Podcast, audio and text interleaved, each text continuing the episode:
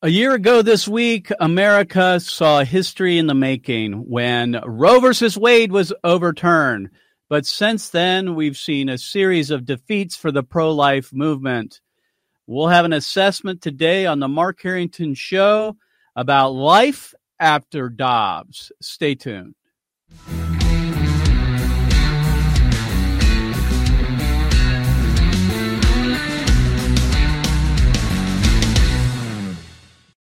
Activist Radio, the Mark Harrington Show can be picked up by going to markharrington.org. We're also on all the popular podcasting platforms, and you can follow us on Facebook, YouTube, Instagram, and TikTok. Well, we are approaching the first uh, anniversary of the overturning of Roe versus Wade. That is the Dobbs v. Jackson case that was handed down by the United States Supreme Court on June 24th of 2022.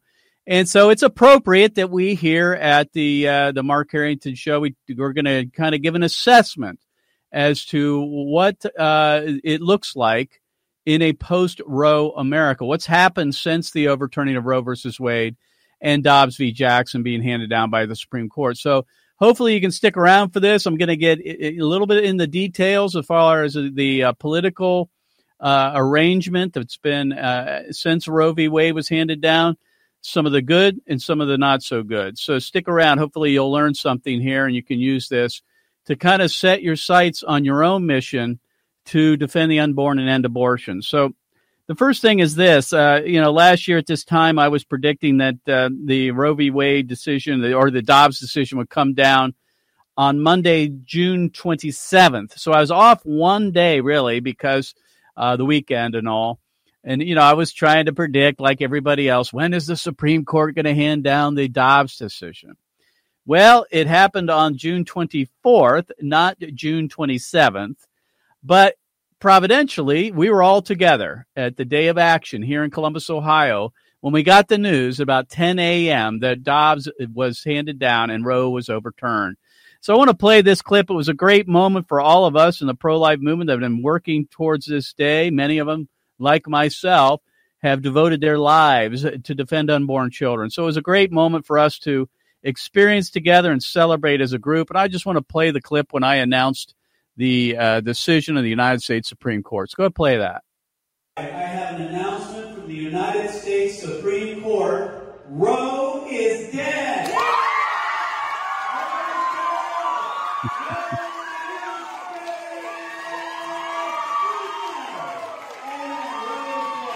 Well, that was a that was a great moment. It was a great moment because we got to celebrate together as a group. Our organization created equal, along with lots of our other friends here at the Day of Action. And uh, actually, we're going to be having our Day of Action here in a couple of days, and we'll get an opportunity to mark the anniversary of Dobbs v. Jackson and the overturning of Roe versus Wade. Uh, so you know, it's it's important that we mark this day. It's important that we take a moment and commemorate the historic implications of Roe being overturned, and it's appropriate that we celebrate at some point. But I'll be honest with you, ever since uh, Roe was overturned, we've had a series of defeats in the pro life movement. I'm going to get to that in a minute. But let me just say this. Uh, when Dobbs was handed down, the United States Supreme Court basically said that there is no right to abortion in the U.S. Constitution. In fact, they went further to say that this is up to the states to decide. And many of us celebrated that. And, and thankfully, it's out of the hands of the Supreme Court. That's a good thing. But the Supreme Court didn't go far enough. And Clarence Thomas was one who pointed that, this out in his opinion, uh, concurring opinion, because he was one of the six that voted to overturn Roe versus Wade. But he basically went on to say that that that word person does include the unborn, and the Supreme Court should actually, uh, you know, uh, determine that uh, the unborn are persons and protected by the Fourteenth Amendment. So this Dobbs v. Jackson case did not go far enough, and we need to we need to recognize that. Uh, we're glad that the Supreme Court's out of the way, but it did not go far enough. And let me read to you the Fourteenth Amendment which is where we need to focus our eyes on going forward. And it says this No state shall make or enforce any law which shall abridge the privileges or immunities of citizens of the United States. Nor shall any state, and this is the important part, nor shall any state deprive any person of life, liberty, or property without due process of law, nor deny to any person within its jurisdiction the equal protections of the law. This is the 14th Amendment.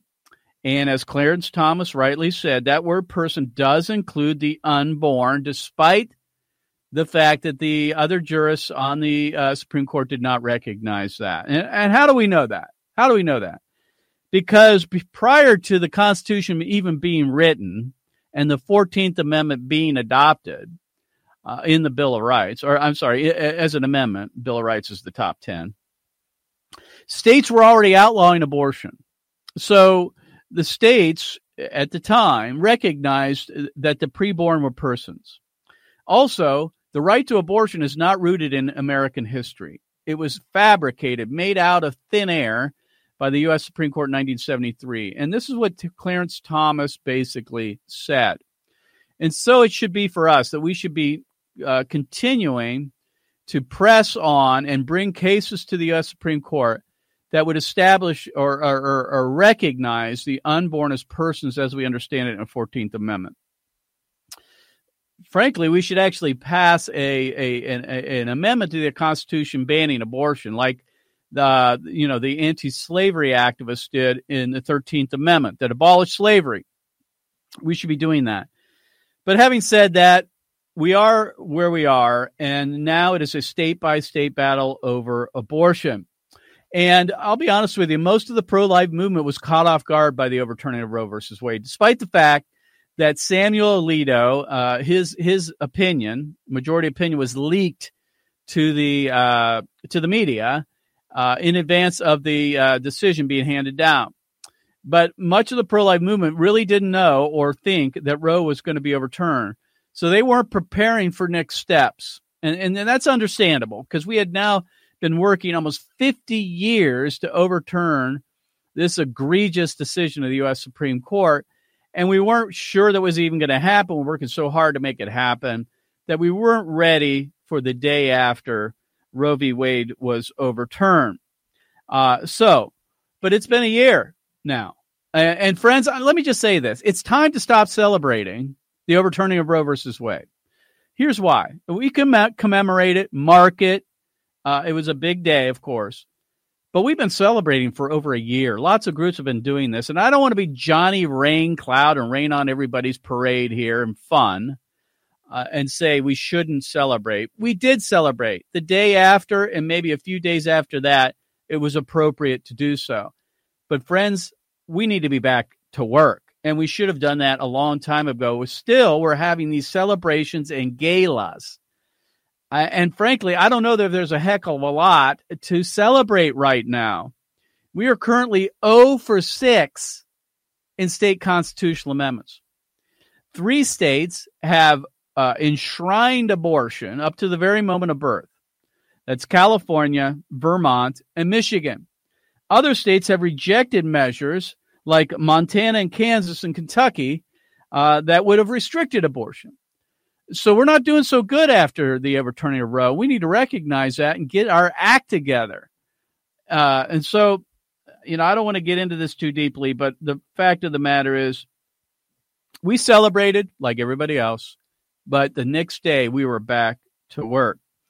And as I said, we are 0 for 6. And now the pro abortion movement has all their eyes and resources and money focused on Ohio. And I've talked about that at length and you know that we are my we are likely going to be facing a constitutional amendment going to be on the ballot here in November that would expand abortion in the state of Ohio up to the very moment of birth.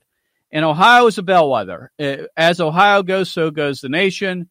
We need to defeat it here in Ohio, or else it's going to be sweeping across the nation.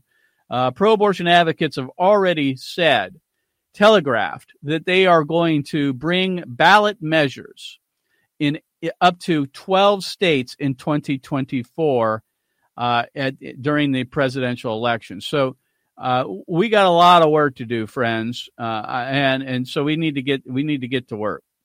So let me let me just share a couple of facts here when it comes to the the uh, the states. And it, if you would, Mr. Producer, pop up pop up this uh, this uh, website that has a map. It's an interactive map. If you go to lifesitenews.com, it's at the top and it, it, says 14 states have now banned abortion or something to that effect. And you can go and see the map.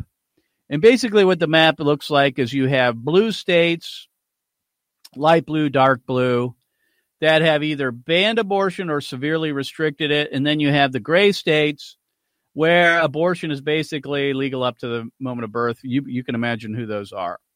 Then you have some that are in the middle. Ohio is one of those where there's pending legislation. Legislation is being held up by the state supreme courts, and um, some of those will likely go into effect. But currently, there are 14 states that have basically banned abortion. And this is great news, friends. So this is great news. That means that women cannot have abortions in these states, surgical abortions for the most part in these states. Does that mean they can't get a pill abortion? In most cases, probably not because the FDA has loosened the restrictions and women can get these with a Zoom call, possibly uh, go and get a prescription filled at a pharmacy. We know that we're working to tr- try to try to hem that in a little bit, trying to get the FDA to to uh, to change the laws or, or, the rules. And also, there's a a a a, a, uh, a, a, a review of the FDA rules that will likely make its way to the U.S. Supreme Court uh, and so this is all in flux currently. But for all intents and purposes, there are 14 states that have banned abortion. Uh, there are 16 states that allow a citizen initiated ballot measure to amend the state constitution. Uh, this is interesting because not all the states in the union allow the constitution to be amended by citizen initiated measures. Some of them allow it to be amended through uh, actions of the state legislature. Some don't allow it to be am- amended at all. But of these 10 of the 16 states, uh, there are they are uh, 10 of them. These are the ones that the pro-abortion fr- folks have focused on. That's Arizona, Arkansas, Florida, Missouri, Montana, Nebraska, North Dakota, Ohio, of course, Oklahoma, and South Dakota. Of those 10, there are three that are at the top of the list, and that's Arizona, Ohio, and Florida. Here's why because there these other in Ohio in 2024 there's going to be ballot measures on the ballot and uh, they they are doing this because they know those these are swing states for the presidential election and that's uh, Arizona and Florida so there are going to be for certain there's going to be a ballot measure on these uh, on the ballot in Arizona and Florida in 2024, and we already know that it's highly likely Ohio is going to have one here in November. Uh, there are 34 states that prevent citizens from initiating constitutional amendments via ballot initiatives. And 15 of those have already put into effect six week bans or complete abortion bans. So the news isn't all bad. I mean, there's a lot of good news. That is, we're banning abortion in these uh, in some of these states, and that we have an, a shot at um, at preventing bad things from happening in other states, and that's where these six week bans and others probably will go into effect in the near future.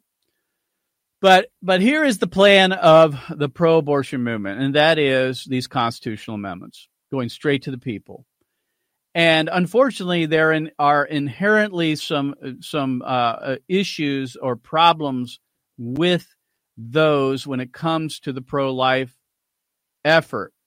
We've been really good at uh, changing the laws using the state legislatures over the last 20 years. Representative government is the, you know, is it was the idea of our founders. Uh, that is, that it's not a pure democracy that it's not uh, one person, one vote. That's not. That's actually not what our uh, Constitution is set up to do. We have representative government. That means we elect representatives who then vote for us to make our laws and policy. Our our founders were smart enough not to put it up for a vote for all the people because they knew the people could be manipulated. And unfortunately, these state constitutional amendments or these direct or democracy uh, efforts uh, favor pro abortion groups because they can foster a lot of money using big donors and they can simply purchase a constitutional amendment. If they have enough money, they can manipulate enough people, lie to them, in other words, to get them to vote a particular way. Uh, this is why the founders didn't believe in direct democracy. Uh, second, state constitutional amendments can be focused on populated urban areas, like, say, in the state of Ohio, be Columbus, Cleveland, Cincinnati. They don't have to worry about the uh, rural areas per se, because if they get enough people in these blue cities to vote a particular way, they win. That's not how it works with representative uh, government, because each each uh, district, whether it be congressional or state legislature, Senate district, has the same uh, influence in the state legislature as a district that might be found in a blue city like Columbus, Cleveland, or Cincinnati. So, again, the genius of the founders was to not put up everything to a straight vote because they knew that could be manipulated. And thirdly, state constitutional amendments are often won by just saturating the large media markets because of big money. They can buy TV, radio ads, and digital marketing, and they can just out outgun us. You know, they can outfund us. And typically, we we lose the funding battle because these big money interests come in by guys like uh, George Soros and Michael Bloomberg and, and you know uh, Zuckerberg and others, and they just come in basically saturate the media and social media with their propaganda. Uh, so that's why direct democracy efforts are favorable, that is, constitutional amendment efforts are favorable to the left or pro abortion advocates more than they are uh, to the pro life movement. So, friends, here in the aftermath of Dobbs, in the overturning of Roe versus Wade, we had a now uh, a year to assess what has taken place and I can say this we are basically in a land war, obviously not using guns and tanks and things like that, but we are in a land war. That is, that we have this patchwork of pro life states or, or abortion free states, if you'd like to put it that way, or in abortion havens, uh, where abortion's legal sometimes in, up to the very moment of birth. It's similar to the situation that we found ourselves in in uh, during the uh, slavery issue uh, during in, in, America, whereas you had slave states and free states, slave states and free states, uh, and, and, it was Stephen Douglas when he was debating Abraham Lincoln that said that he was he thought that states should decide on the issue of slavery. Of course, it was Abraham Lincoln said no that is not a good solution to the slavery issue. Uh, it, there has to be a federal remedy. So we understand currently that it is a state by state thing. That is where it is. We're stuck with it. We got to fight that battle now. But that is not where we want this to end, friends. We, we cannot have a divided nation. We cannot have a nation where you have abortion free states where abortion is illegal or severely restricted, and then abortion uh, havens where abortion is uh, illegal almost up to the very moment of birth. That is not a final solution for what we're trying to accomplish here, right? That is not the final outcome. Uh, we're happy that the impediment or the roadblock block or the barricade, if you'd like to put it that way, of Roe v. Wade is out of the way, so we can fight this on a state by state battle uh, uh, uh issue. Uh, we're, we're glad for that but that is not the final uh, destination. The final destination is a federal remedy over abortion, just like there was a federal solution on slavery. So, what is that? What what is that uh, final outcome that we want? Uh, well, here, here are the options for us. Okay, the first is to have a constitutional amendment to protect the unborn uh, at conception. In other words, we define the word person in a constitutional amendment that would include the unborn. That's number one. However, that is a difficult lift. That is a very hard thing to achieve That's why our Constitution has only been amended 27 times. Uh, and it takes two thirds of the Congress to vote for it and three quarters of the states to ratify. We are far off from that ever taking place, but that is one way to get that federal remedy, that federal outcome. The second way is that the U.S. Supreme Court, as I said earlier, would recognize the unborn as persons as we understand it in our 14th Amendment. Uh, and, and, and, of course, we have one justice right now that agrees with us. Uh, you know, I think we're again a very long way off from that. I don't know if that will ever happen, but we need to be pushing for it. We need to be pushing for it. And then the third option on a federal uh, level is a congressional ban. That is, the House and the Senate pass a law that says abortion is illegal, protects the unborn at conception, and we have equal protection of the laws.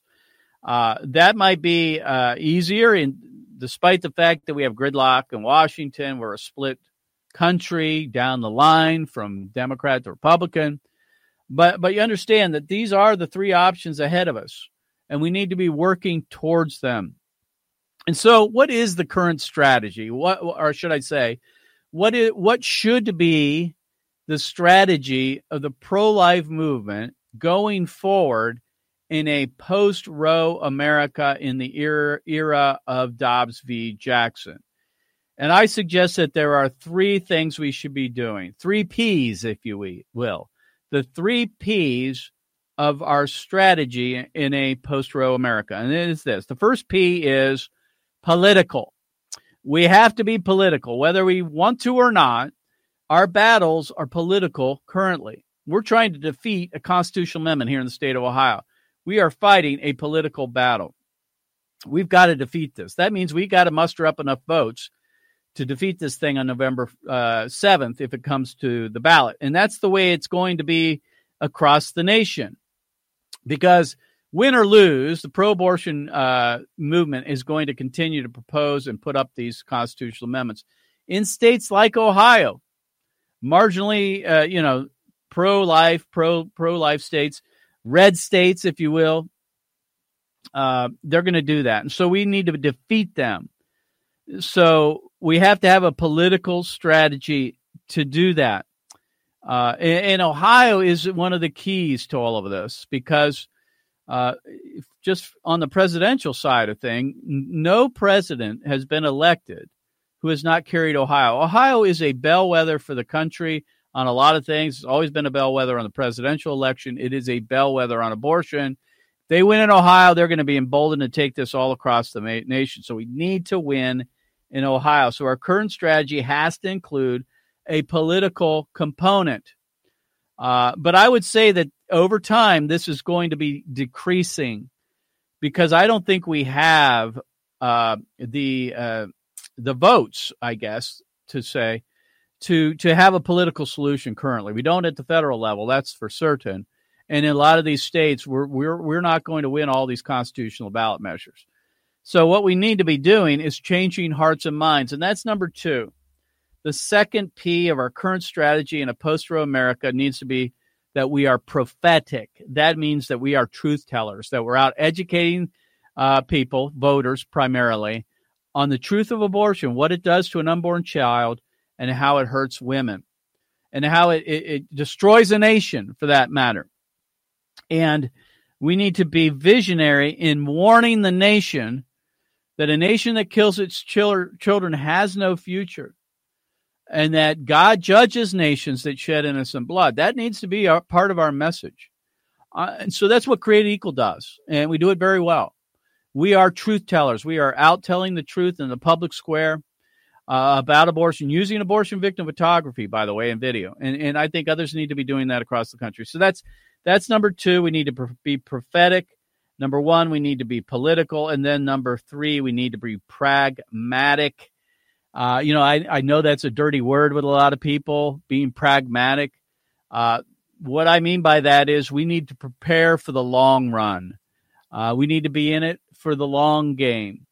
Uh, this isn't ending overnight. The battle has just begun now for public opinion, and we are behind the eight ball, friends. Uh, there's still a solid majority in America that thinks abortion should be legal in the first trimester without limitations. That's about six out of 10 Americans. That's got to change. Uh, and the only way to change that is one on one in conversations, mostly. And that's how it's done. And so we need to be preparing for the long run and be pragmatic. That means we need to have some victories along the way, but we need to, uh, you know, marshal our forces together, our resources in states where we can win. That's why I say it's like a land war a land war. If you think about World War II as an analogy, if you think about how that all started with Adolf Hitler, Adolf Hitler first invaded the country of Poland in uh, 1939, and then Denmark in 1940, and he started racking up uh, these victories where he occupied, invaded, and occupied these countries. And Belgium fell, then North the Netherlands fell, and Luxembourg, and so on. And the Allied forces, rather than continuing to fight in those countries, retreated strategically so that they could fight another day. And so it's true with us. We need to be pulling out, in my view, from states where we have no chance of winning. California, New York, Illinois, for, for example, a lot of the East Coast states, some of the West Coast states. Uh, you know, I know it's difficult to do that, but we need to think in terms of this being a land war and fight where we can win and consolidate our resources and strategically retreat to places where we can hold the line. Ohio is one of those states, friends. And so, whether you live in Ohio or not, resources need to be coming into the state, human and financial and otherwise, to fight this battle that is we're looking at on November 7th. We've got to win in Ohio uh, in order to to build a, a, a bridgehead, if you will, or beachhead, so that we might be able to take the message to other states. And once we we we defend some of these states, then we can go into the states where uh, you know we will need to win. You know, in other words, like the Allies did, they consolidated uh, in, in Britain, if you will. The United States invaded, of course, on D Day. And, in a similar thing here. We need to marshal our resources in one place or several places and, and win there, defeat these measures, and then from there, strategically launch offensive efforts in states that we can win. So we got to look at it like a land war. I know that the analogy breaks down in some ways because the pro life movement is not just one army, unfortunately. It's not run by one person or one group. We don't have one general. We don't have our troops under one uh, leader. Uh, so we don't take our marching orders from one. That's that's part of the problem is that we're fragmented, uh, that we're kind of uh, divided in many regards, and so we we we don't think this way. But as as much as we're able, to work together, to unify, to go into these states like Ohio, I must say, and uh, establish this beachhead. That's what we need to do. That's what we need to do, despite the fact that we have, uh, you know, we do not have one central command, if you will. So that's kind of my assessment of uh, things since Roe versus Wade was overturned uh, a year ago.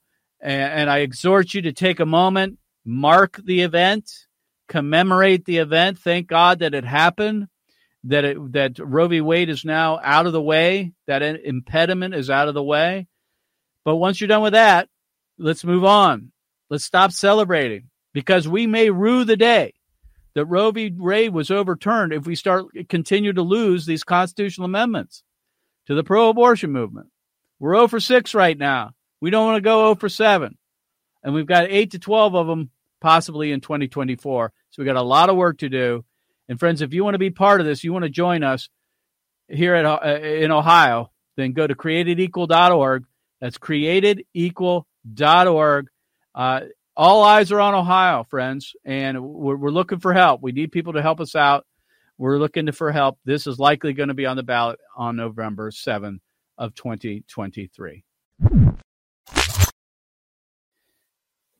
So, friends, I want to bring you up to date on this attack that occurred a couple of weeks ago that I reported on here on the radio, on the program uh, at the Planned Parenthood in Baltimore, Maryland. Two individuals were brutally beaten, assaulted. Dick Schaefer and Mark Crosby. I talked about it on the show, and I talked about the importance of videotaping. Well, we actually have a videotape. This is taken from the closed circuit cameras of Planned Parenthood. Believe it or not, I guess they were forced to turn it over. Otherwise, I doubt they would have done it uh, because this person is still at large. But I want to show this. Here's why just to show you what we're faced with on the sidewalks in the streets of our cities and sometimes on college campuses.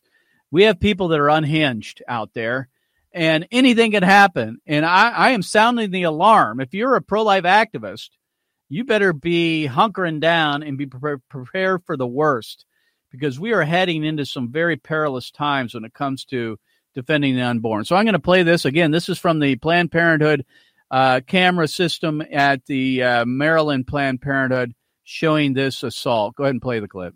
It's it's difficult to watch, by the way. So go ahead and play the clip. Baltimore Police Department Central District detectives need your help identifying a suspect involved in an assault that occurred on May 26, 2023, around 10:20 in the morning in the 300 block of North Howard Street. Surveillance video shows the suspect, a white male with a beard, approaching a group outside the Planned Parenthood building. After a heated conversation, the suspect tackles one of the victims into the ground. Another victim, who came to help, is then assaulted by the suspect.